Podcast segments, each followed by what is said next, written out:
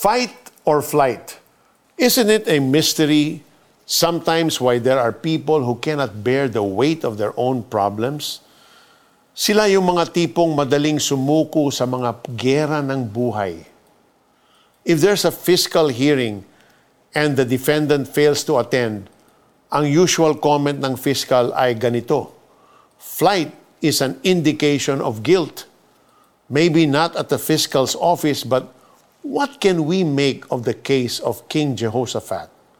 In Second Chronicles, did he do flight or fight? Three kingdoms decided to join forces against King Jehoshaphat and his army. He prayed, Lord, the God of our ancestors, are you not the God who is in heaven? You rule over all the kingdoms of the nations.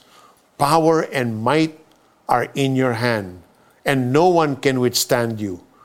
King Jehoshaphat never surrendered to his enemies. Instead, nagpray at nagworship siya sa Panginoon. God miraculously answered the king's prayer by he himself fighting against their enemies. Peter, on the other hand, had a different battle. He disowned Jesus not just once, twice, but thrice. There was an indication of guilt after his flight experience. When he realized what he did, he cried bitterly and sincerely repented.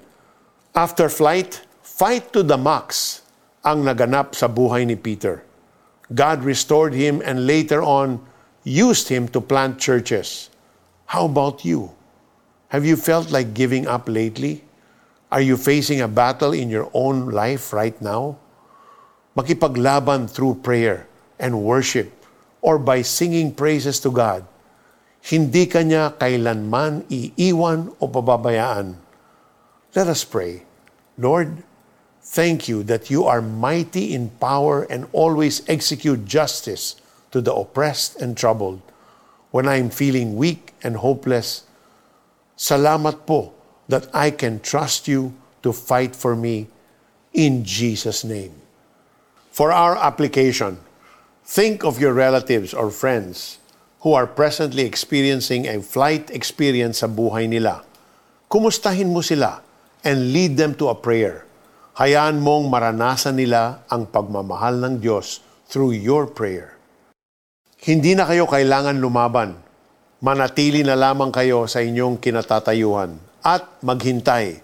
Makikita ninyo ang pagtatagumpay ni Yahweh para sa inyo kaya hindi kayo dapat matakot ni masiraan ng loob.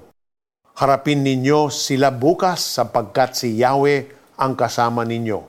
2 Chronicles 20:17. May God's protection, blessing, and favor fill all your days as you put your trust in Him. This is Peter Kairos saying, God bless you.